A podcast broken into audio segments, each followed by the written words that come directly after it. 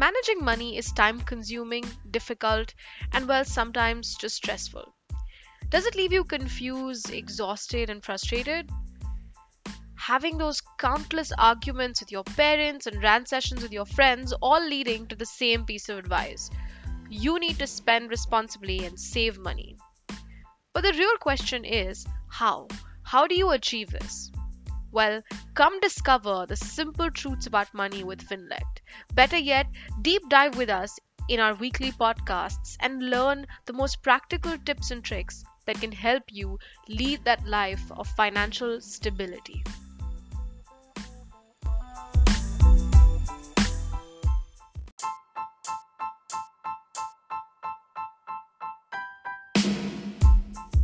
Teaching is the best way to learn, and learning should never stop regardless of your age. Today we have Omar, who talks to us about why we should actively seek out opportunities to learn and how to do so effectively. We hope you enjoy the episode.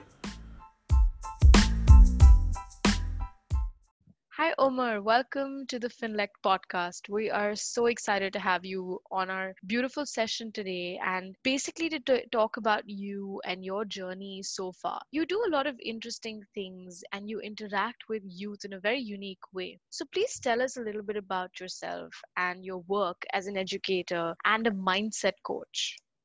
First of all, Monica, thank you so much for giving me this opportunity. It is a pleasure to share my learnings, my experience with you and your audience. So I really, really hope that time that you and I we spend is very, very useful for you and your audience both. So thank you so much. You do ask me about my work as an educator and uh, mindset coach. A couple of years ago, life circumstances led me to a very introspective path where I started asking myself some very deep questions about life like what is the purpose of life? The realization or the self-awakening moment that i reached to was this.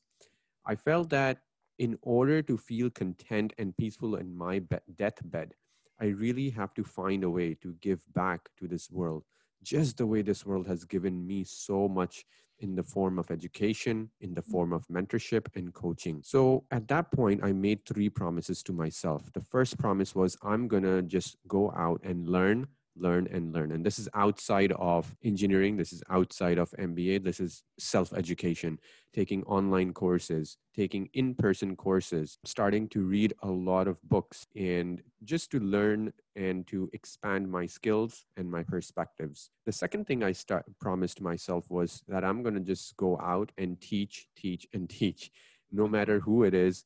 Whether I get paid for it or not, I'm going to give back in the form of teaching. And the third promise, which at that time I didn't realize how important that will be, but it turned out to be one of the most crucial pieces of the jigsaw puzzle for me, which was networking. I made a promise to myself that I'm going to network with at least one new person every single day. I'm going to meet one new person every single day. I believe that talking to and rubbing your shoulders with more experienced, more mm-hmm. successful, and more awakened people really expands your perspective and as they say your net worth is your network right? Yeah. so that was uh, those three promises of teaching learning and networking really integrated in a very very powerful way and led me to this epiphany. And the epiphany was that our schooling and education systems are designed to teach us what to learn. However they do not do a very good job of teaching us how to learn which I believe is one of the most important skills for the 21st century digital economy. So as I started digging deeper, Monica, about okay, if I want to be successful, if I want others to be successful in this 21st century digital economy, how can I help them learn how to learn? And in that journey, I started learning about the brain. And you know, I think one is one of the most important things we all can do is to learn about our brain the supercomputer between our ears. And the second thing I started doing was to learn um, about how to build what I call as the non cognitive skills, because my research tells me that non cognitive skills are the skills that lay the foundation for all types of cognitive learning.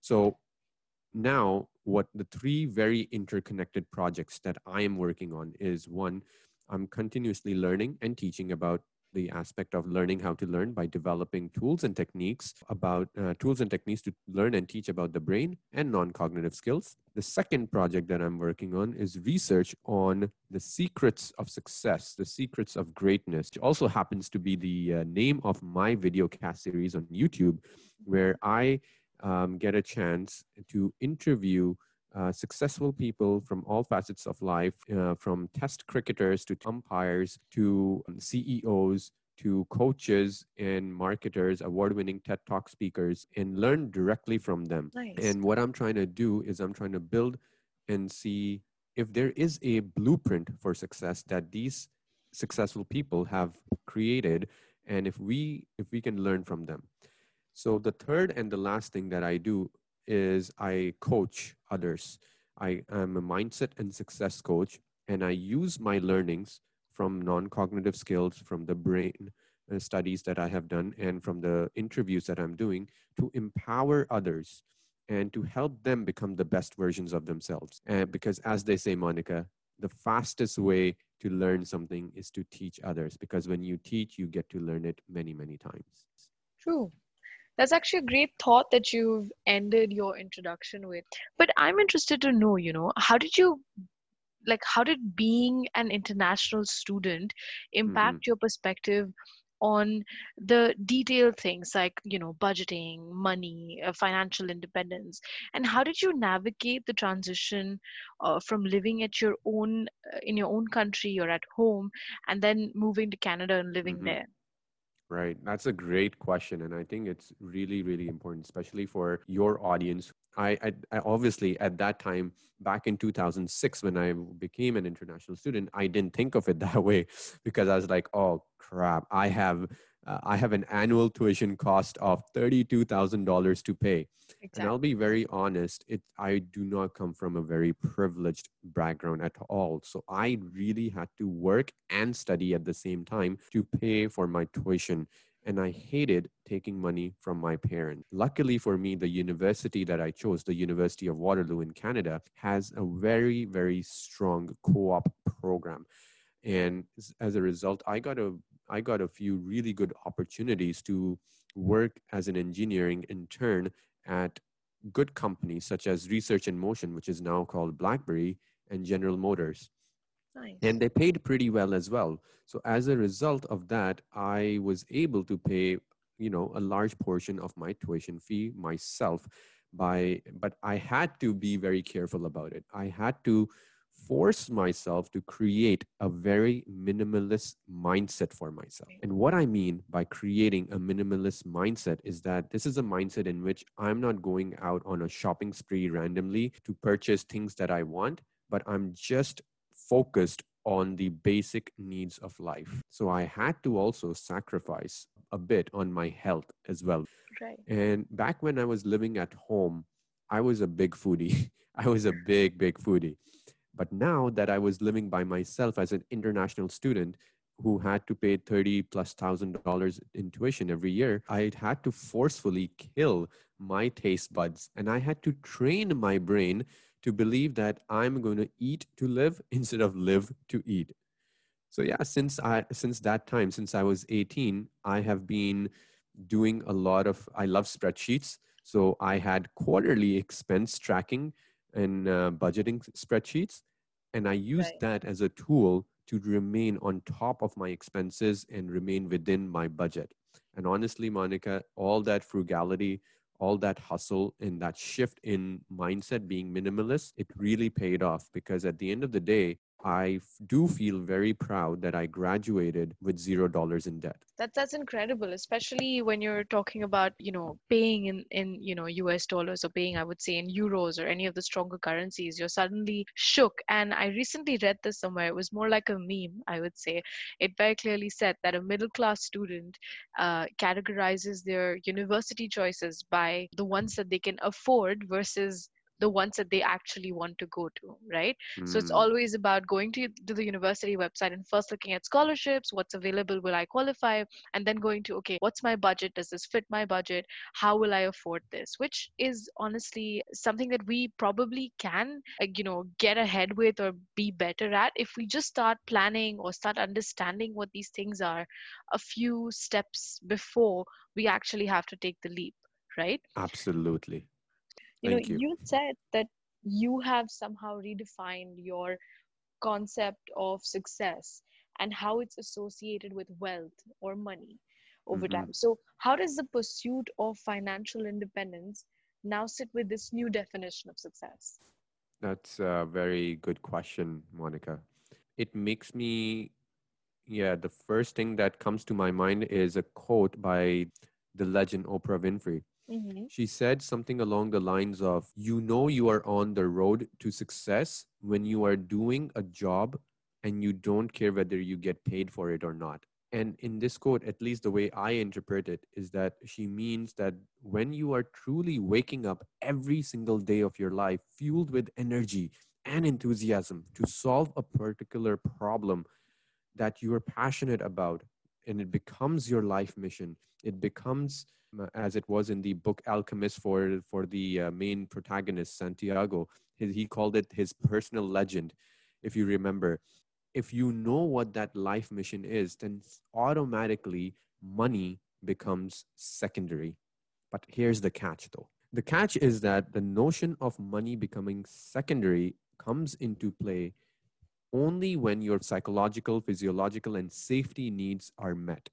On a personal level, once you have those needs being met in your life, only then I believe you can then invest your time, your energy into finding your life's mission, into finding your your ikigai, which in Japanese Mhm. terms means your reason for being, your purpose of your life. Until and unless you, you those safety needs and those psychological and physiological needs are not being met, it's very difficult for us as human beings to take that leap of faith and not focus on money at all.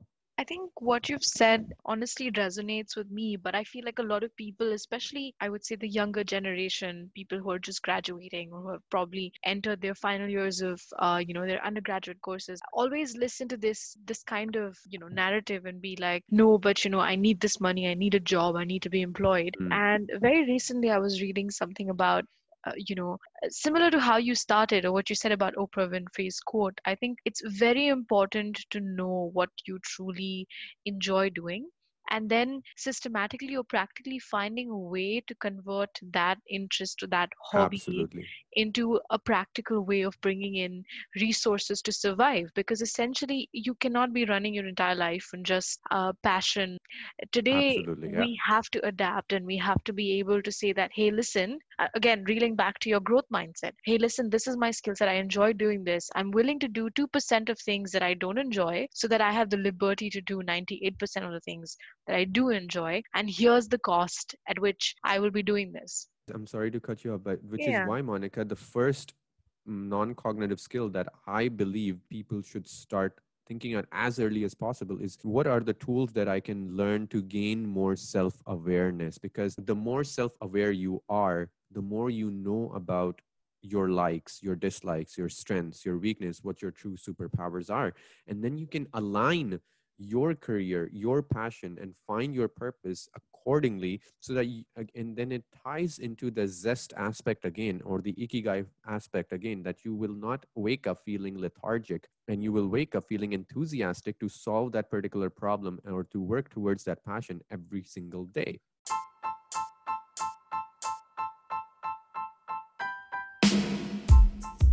Today's episode featured a lot of discussion on how we can learn and expand our perspectives. We hope that Omar's thoughts and ideas have inspired you in some shape or form and will allow you to adopt a new personal growth mindset. We hope to catch you on the next episode.